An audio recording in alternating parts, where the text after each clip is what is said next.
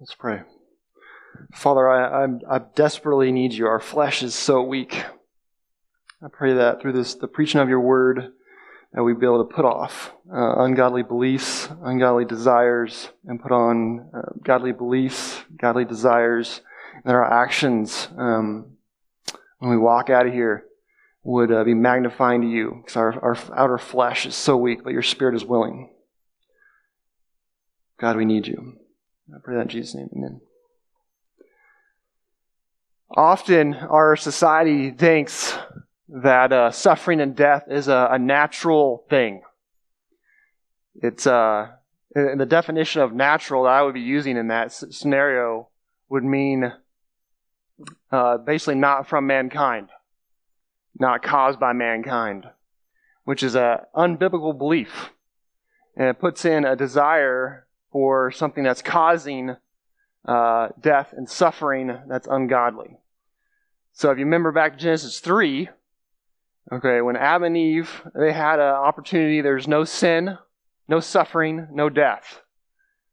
God told them what not to do and what to do. But of course, what happened? You can't blame Satan.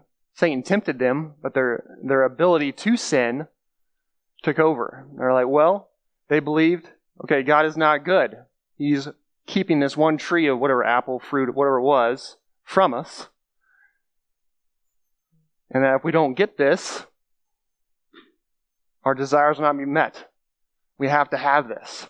So if you're willing to put something else on the throne of your life, if that could be uh, the lack of suffering, uh, your, your fear of death, if it gets on the throne, replaces God, and it becomes, of course, a sin issue. Uh, so from there on, uh, in, in, so we're all born in sin, uh, started in Adam and Eve, um, suffering itself is not natural. Definitely not natural. So most of our society, uh, worry and fear is, is, a common thing when it comes to death and suffering. We worry constantly that uh, we might suffer, we might get sick. That God is not good because if we do get sick, of course, God's not good because we believe we have to be well. Or we fear death because we're probably more afraid of how we're going to die. Or maybe as a non-believer that we don't, we don't know how, what will happen after death. Fear tells us you, you want uh, what you really want. It's important to you what you value, what you love. Fear and anxiety say this You want something and you might not get it. I'm in danger. I am not in control. We want to control um, our securities of health. We want to control how we die, when we die. That's uh, ungodly. We're believing that God doesn't have a good plan for us in suffering, outside of suffering, when we're going to die. There's, uh, I don't know if you ever seen the, uh, there's a movie that came out in 2019, uh, Richard Wurmbrand. Uh, he was a Lutheran pastor in uh, Romania. Uh, this is early, this is mid 1940s. So when Russia, the communist uh, part of Russia, took over Romania, they made a state religion of atheism, and they got all uh, the pastors, uh, the religious leaders in Romania to basically be their spokespersons uh, for communism. And uh, of course, Richard, um, he was sitting next to his wife. Uh, they were at this conference and they were trying to get people to get on board with this. And uh, his wife sits down. And Richard's like, "Should I say something? Should I stand up and correct this this non-truth?" And his wife's like, I didn't marry a coward, did I? And she just looks at him. He's like, No. So he gets up, goes down in front of all these religious leaders, and proclaims the truth, and that they should stand for the truth the truth of the Bible, the truth of Christianity, and not communism or whatever else that uh, Russia wanted them to proclaim. So, anyways, he went on from there. Uh, when the churches were being uh, basically a place for communism to be, be taught. He uh, went into the house churches, started his own house church. Um, they met under uh, rough circumstances, potential death. And through that, they saw uh, even uh, Russians um, come to faith. They even baptized in their house. So he would go out uh, to even the Russian soldiers and very wisely share the gospel with them, knowing if they caught him doing it, it'd probably mean years and years of persecution, uh, beatings, and who knows what else. So actually, that came true. Uh, a matter of, I think it was in, within a year, um, they threw him in prison. They took him. Uh, and then they said, well, we're not like the Nazis. We don't want to kill you, murder you. We just want you to suffer. So what they did, they, uh, I'm trying to be, uh, they put him in this, first off, they put in these boxes with these nails all around them just so you have to stand there like this. So you can't move for upwards of days. Uh, they would string them up upside down. They would beat their feet. Every time they catch them preaching to each other, because these were believers in this com- compound um, of uh, jail, whatever you want to call it. Uh, every time they catch them praying, they'd take them out of this jail cell and just beat them every day. He said he had a verse. He said the first thing he said when they, they, they kidnapped him and took him to this facility, that he had a verse that God is good, or something around those lines, that he had memorized for every day of the year. So he asked him, What day is it? It was a leap year, so he said he had a verse for that day as well. So his word was saturated in him, and he was looking towards uh, the future. He knew that God was good. He knew even when he was getting uh, beaten off and on all basically every other day that uh, his trust was in God's word and God himself. So Richard Wurmbrand was tortured for Christ. He knew the suffering um, was worth it. It was worth the gospel being proclaimed. It was worth the suffering because he knew it was going to happen. Later on, actually, while he was in that uh, compound, his wife actually got taken as well, and she was put to uh, slave labor for years. And we'll kind of revisit Richard. So if you turn with your Bibles, I hope you have your Bibles uh, with you to 2 Corinthians 4 16 through 18. Sorry, 2 Corinthians 4.16 through 5.10 is what I'm going to preach. So 2 Corinthians 4.16. So we do not lose heart, though our outer self is wasting away. Our inner self is being renewed day by day. For this light momentary affliction is preparing for us an eternal weight of glory beyond all comparison. As we look not to the things that are seen, but to the things that are unseen. For the things that are seen are transient, but the things that are unseen are eternal. For we know that if the tent that if the tent that is our earthly home is destroyed, we have a building from God, a house not made with hands, eternal in the heavens, for in this tent we groan, longing to put on our heavenly dwelling. If indeed by putting it on we may not be found naked. For while we are still in this tent, we groan, being burdened, not that we would be unclothed, but that we would be further clothed, so that what is mortal may not be swallowed up by life. Who has prepared us for this very thing is God, who has given us a Spirit as a guarantee. So we are always of good courage. We know that while we are at home in the body, we are away from the Lord. For we walk by faith, not by sight. Yes, we are of good courage, and we would rather be away from the body and at home with the Lord. So whether we are at home or away, we make it our aim to please Him, for we must all appear before judgment seat of Christ, so that each one may receive what is due for what he has done in the body, whether good or evil. So 1 Corinthians 4:16, so Paul is proclaiming here not to lose heart. So where he's coming from, if you look earlier in 4, um, Force 8. So we are afflicted in every way, but cr- not crushed, perplexed, but not driven to despair, persecuted, but not forsaken, struck down, but not destroyed, always carrying the body of death, the death of Jesus, so that the life of Jesus may also be manifested in our bodies. So even though we're perplexed, we're not driven to despair, we're persecuted, but not forsaken. So even in all this suffering, don't give up. Take heart. Do not lose heart. Because our outer self is wasting away. So, what is this outer self? So outer self is what you what is seen. So this fleshly body we're in currently.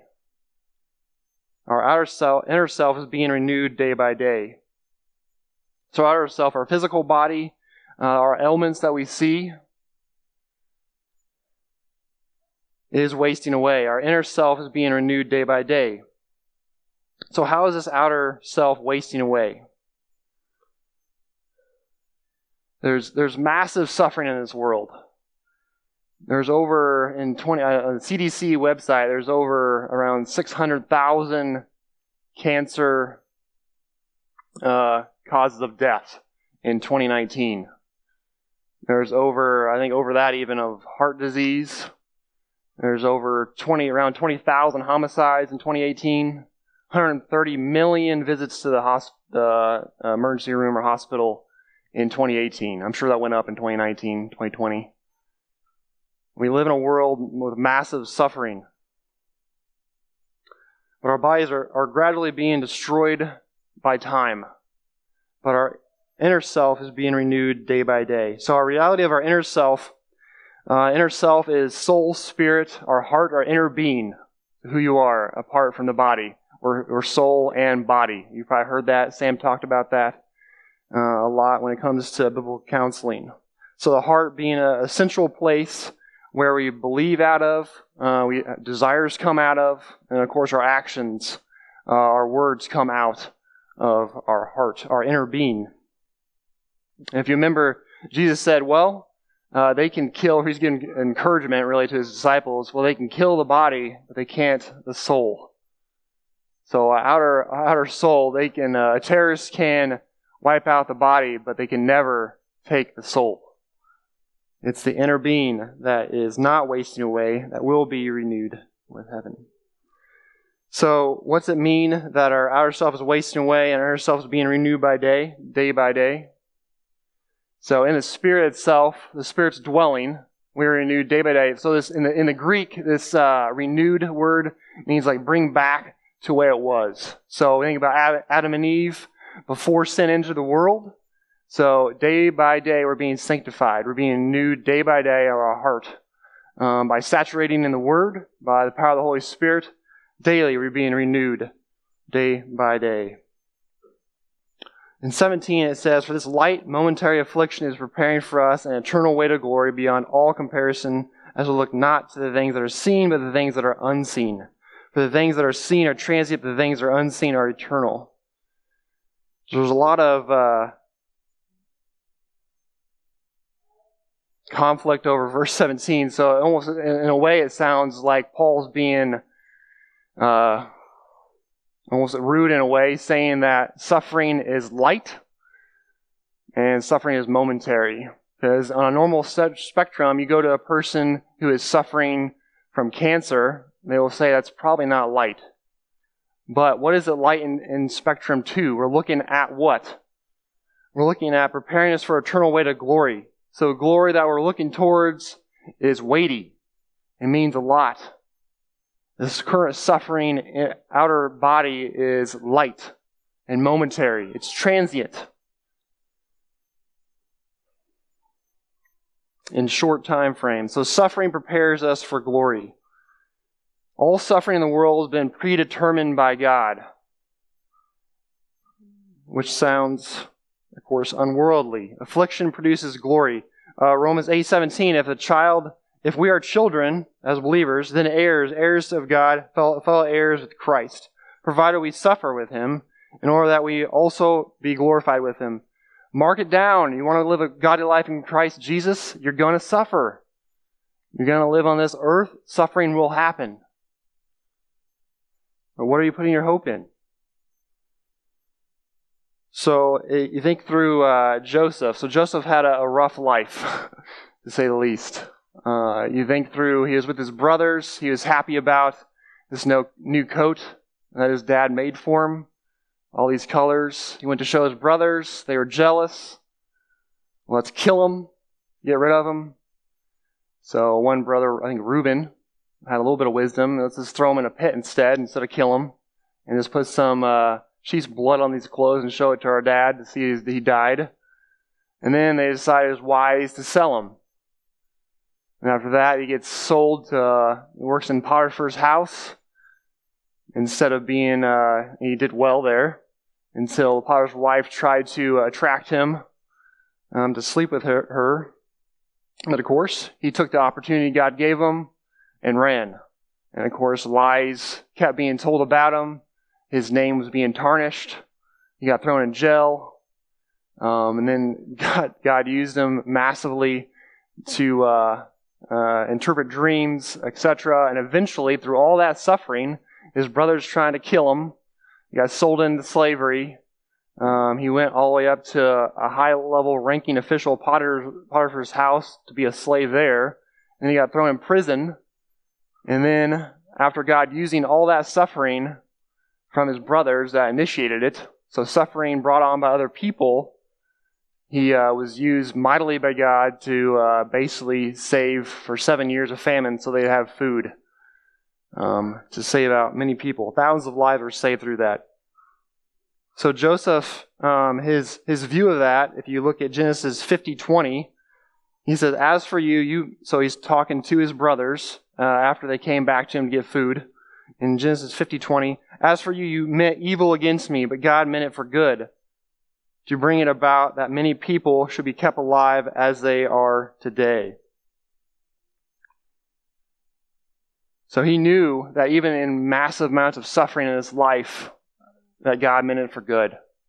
He lived out Romans 8 17. He knew what he was looking towards and what the plan God had for him.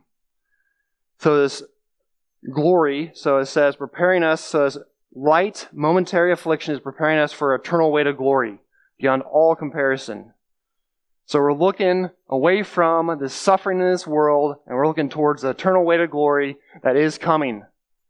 That is coming. So it's glory uh, in the Greek is a quality of splendid, remarkable appearance.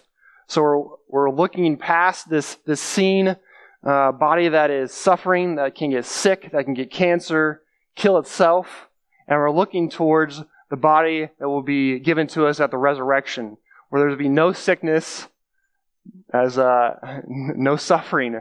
I was like, I was talking to Emma about this, my four-year-old daughter, and she's like, so at, and she didn't say the resurrection, so in heaven, she's like, so I'll have no owies on my body anymore, huh?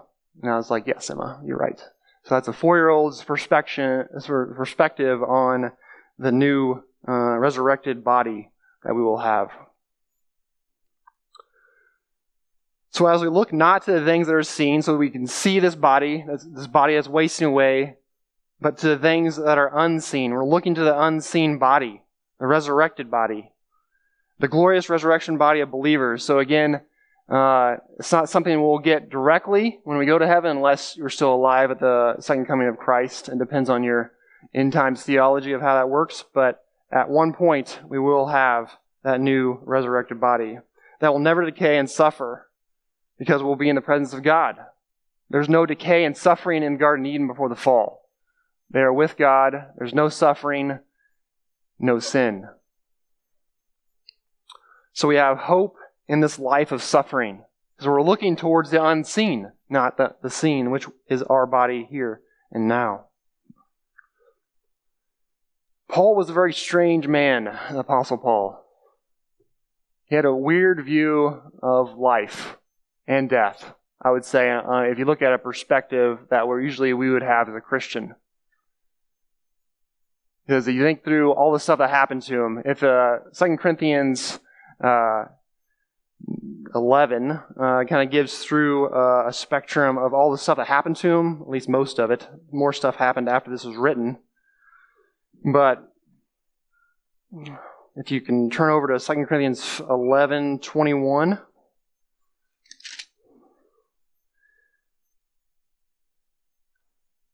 Part B there. But whatever anyone else desires to boast of, I'm speaking as a fool. I am dare to boast of that. Are they Hebrews? So am I. So he's not, he's, he's not, he doesn't want to boast, but he's saying, even though I'm all this, I still suffered. Are they Israelites? So am I. Are they offspring of Abraham? So am I. Are they servants of Christ? So I am a better one. I am talking like a madman, with far greater labors, far more imprisonments, with countless beatings, and often near death. Five times I received the hands of the Jews the forty lashes less one. Three times I was beaten with rods. Once I was stoned. Three times I was shipwrecked. He actually was shipwrecked again later after this was written. A night and a day I was adrift at sea, on frequent journeys in danger from rivers, danger from robbers, danger from my own people, danger from Gentiles, danger in the city, danger in the wilderness, danger at sea, danger from the false brothers, in toil and hardship through my many a sleepless night, in hunger and thirst, often without food, in cold and exposure. So why would a guy like that, if you flip over like the Philippians 1, dying is gain, but for this momentary, I gotta stay here. I mean, he's torn between the two. I want to die, be with Christ. I know I need to stay here in Philippians 1. He teaches that. Paul's a very strange man. I think if that happened to me, I would not be saying that. Because when you get sick, I mean, I, I have a choice when I get sick. I mean, when you're not sick, it's easy to say, well, God, I believe that you have what's good for me. Um, I desire to be well, and I thank you for letting me have be well. But then as soon as you get sick, you're like, well, I don't know. You start distrusting God's goodness towards you. I was last night at 11 o'clock when I was losing my supper. I was not thinking that uh, God was good. I was thinking, why now? but what a, a, glorious time to, to preach on suffering if you're not suffering yourself. Richard uh, Wurmbrand, as I mentioned earlier, he, he knew uh, Paul's sufferings. He knew that uh, what the if you go back to that compound they were in, he would every night at, five he said that he'd go pray, and then as soon as they catch him praying, he they take him out and beat him. But then what do you do again? Every night at five he'd pray again. That's his routine in that cell that his jail cell is in. But he, he loved his his captors, his abusers so much. Towards the end of that 14 year time frame, somewhere in there, uh, he had a conversation with one of the jailers, and the jailer's like, Why? I mean, you've been beaten daily for years now. Why do you keep praying? Because he trusted in what's not seen. He knew this body is nothing. He's like, It's here now and gone tomorrow. And he says to the jailer, Well, I'm praying for you. And, and at least in the movie, I don't know if it's true. He's like, he's just kind of taken back. And he's like, Wow. I'm not sure if any of those jailers were saved, but Richard Wurmbrand, he knew what was to come. He knew they could kill the body and not the soul. I pray that we would have faith like that. So, Paul was a very strange man, so is guys like Richard. And we should take on um, their view of death and suffering. So Paul conf- continues this argument of the seen and unseen in chapter 5. We know that if the tent that is our earthly home is destroyed, we have a building from God, a house not made with hands, eternal in the heavens. So instead of the unseen, he's talking about here's the tent. So remember, uh, we are, of course, believers. So God dwells in us as our, we're, our body's a temple. So he's using the illustration here as a tent. As our earthly home is destroyed, we have a building from God, a house not made with hands, eternal in the heavens. For this tent we groan. So in this, this body that is, is grown, is dying, slowly dying, we groan. It's like a deep sense of uh, burden. Um,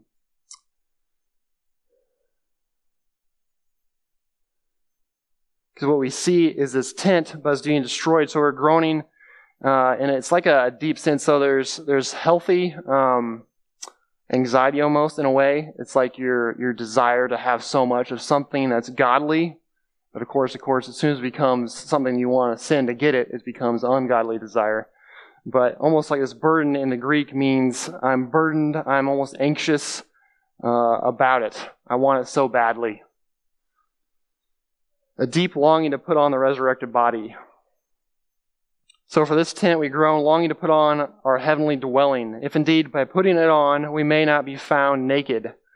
So verse 3 can be a little weird, so be found naked. So this is talking about the momentary part. So when you die, your soul, your inner being, your heart is in heaven. We know that because uh, it will be in paradise as soon as we're heaven because you look at that, the, the thief on the cross.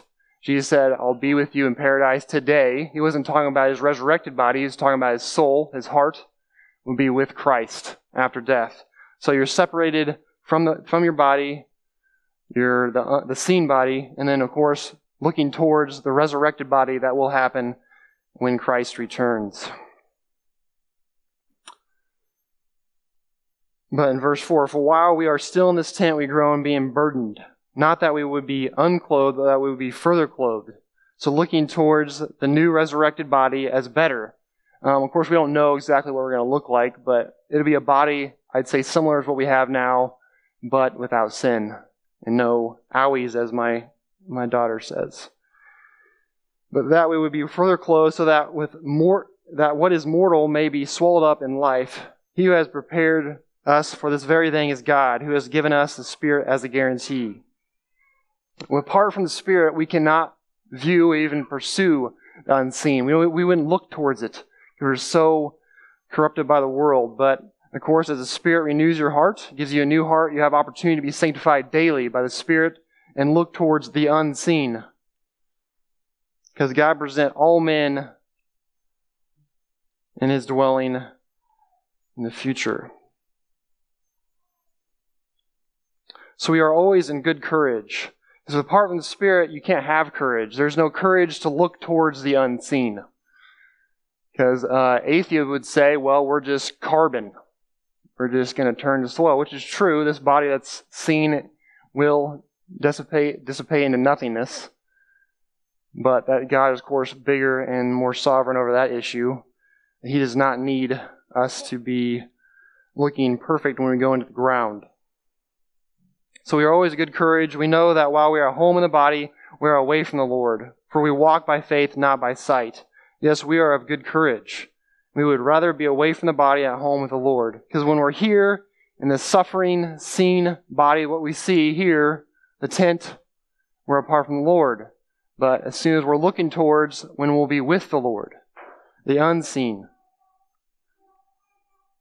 Because we make it our aim to please Him, for whether we appear before the judgment seat of Christ so that each one may receive what is due for what he has done in the body, whether good or evil. So apart from faith, apart from the Holy Spirit, you have no courage, and the sufferings of this world will overtake you. So put your faith and trust in Christ, knowing, looking forward to the body that we cannot see, the resurrected body. And we walk all this by faith if you remember uh, Hebrews 11 1, faith is assurance of things hoped for, the conviction of things not seen. So we have faith, we have hope, knowing that this body that is wasting away, potentially faster than others, uh, you might even have family members that you know that their bodies are wasting away faster than yours. So you, but you, you can give hope to them, knowing by faith we can look towards the uh, resurrected body. Because we're doing all this to please God, to have opportunity to choose how we live, knowing that we please God in this wasting away body from the heart, and that judgment is coming. It's the gospel. So we have the perfect creation. We were made good. We have the fall, where sin entered the world. We are indwelt sinners now. And then we have Christ who came to give redemption to our fallen bodies, renew our hearts. And then with Christ's second coming, we will be judged.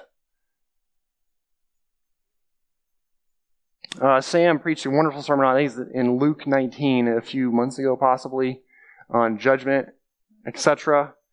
So refer to that. But in general, knowing that even the good will be judged, not for either heaven or hell, because we know in Christ there's no condemnation, no condemnation for those who are in Christ, Romans 8 1. But we know we will be judged for every word, every deed we do. And there will be rewards in heaven for those who suffered. Richard uh, Wurmbrand was a guy who knew that. He knew that the captors that were beating him every day will be judged. So he wanted, no matter what they did to him, to share Christ. As they're, they're beating his feet, he's like, why don't you have mercy? Is there no mercy in you? And, and And Paul, you look at Apostle Paul, when he, they stoned him, they drug him out of Lystra, I think it was. And then his disciples, they stoned him so much he passed out. They drug him out. I thought he was dead. His Paul's apostles, uh, disciples came to him, looked at him. Uh, it says in uh, Acts 14, then all of a sudden Paul popped back up and went with Barnabas to the next city. He's like, I think if I got stoned to death, almost close to stoned to death, passed out, I don't think I'd be running to the next city to preach the gospel again. Because Paul was looking towards the unseen. He wasn't being all caught up in uh, the sufferings of his present life. He had hope for the future. So we can look towards Richard Wurmbrand and Joseph and the Apostle Paul, and there's many other examples in the Bible, and uh, other saints uh, that have suffered much in this world, knowing that uh, they have a, a greater possession, one a body that is unseen, a tent that is unseen, one will be sinless, have no suffering anymore. So when you worry about um, suffering and when you have all your hope in this present life, when you get caught up in all that, what are you hoping in? So, where's your hope in this life of suffering? Where are you putting it? Are you putting it in your physical abilities? What do you believe in that spectrum? So, put on a godly belief system knowing that God has a better plan than what you might have planned. What does your heart believe? What do you want when you suffer? Do you fear and worry about death? If so, why? Put on the truth of Scripture and live in it, Christian. Because this seen body is wasting away and you can't stop it. There's no reason to worry and be anxious about it, but live for Christ, looking towards the unseen, knowing that we'll be with Christ. So there's hope in life of suffering and hope in death.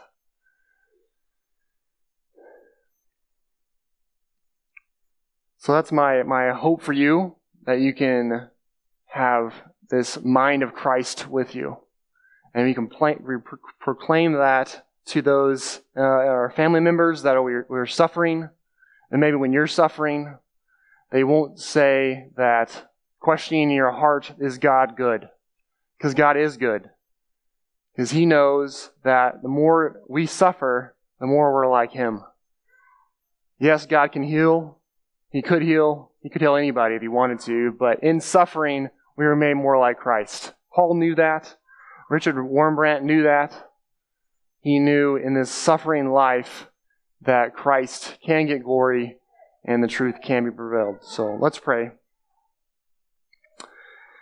God, I pray that this mind of Christ, this mind of uh, a biblical suffering would be in us, our hearts would be transformed in this truth uh, throughout this week, etc.